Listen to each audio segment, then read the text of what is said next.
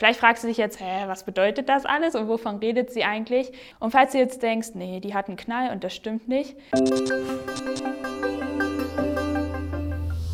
Moin Leute, ich habe euch heute ein Gedankenexperiment mitgebracht. Äh, wenn ihr wollt, könnt ihr gerne eure Augen auch zumachen. Und zwar, stellt euch mal vor, wir leben noch in der Zeit, wo noch Könige regierten.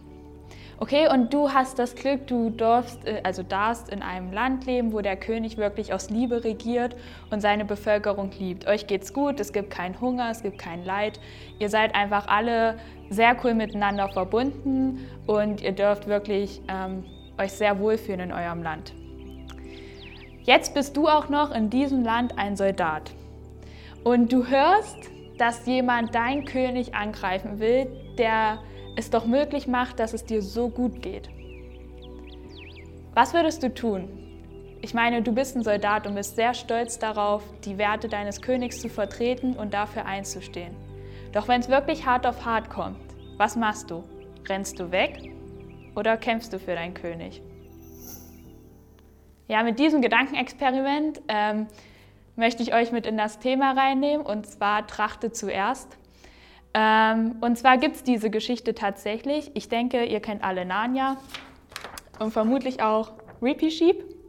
Und ähm, Rippy Sheep ist eine richtig coole Maus aus Narnia, denn er ähm, ist quasi dieser Soldat und der König aus Narnia ist Aslan. Und wenn man das auf unsere heutige Zeit überträgt, dann ist Aslan Gott und Rippy Sheep sind die Christen, ähm, die für Gott kämpfen und für sein Reich kämpfen.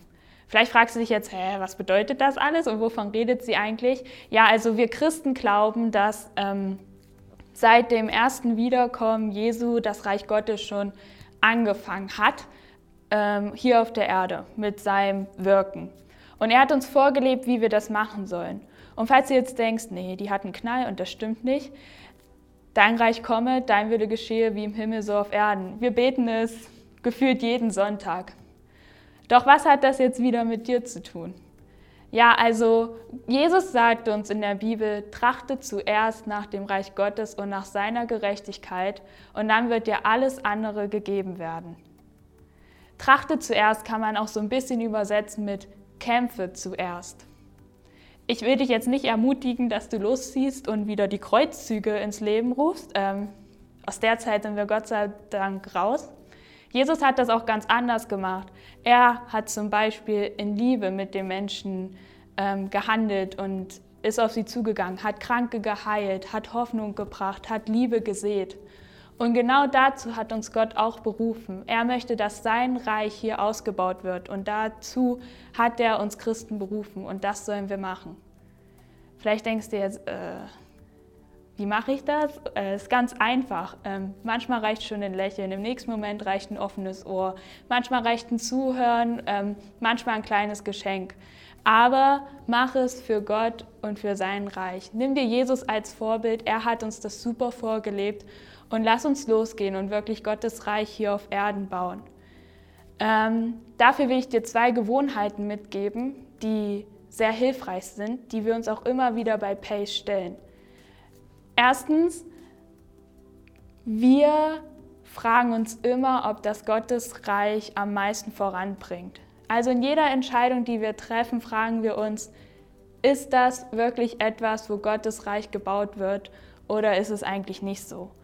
Ähm, ich gebe euch gerne ein Beispiel. Letztes Jahr hätte ich auch kein zweites Pacer machen können, sondern sofort anfangen können zu studieren und ich habe viel gebetet darüber. Und irgendwann kam dann so, nee, Tabitha, mach bitte ein zweites Jahr in Deutschland. Und ich merke einfach, wie cool das ist und wie wirklich auch dadurch Gottes Reich gebaut werden kann.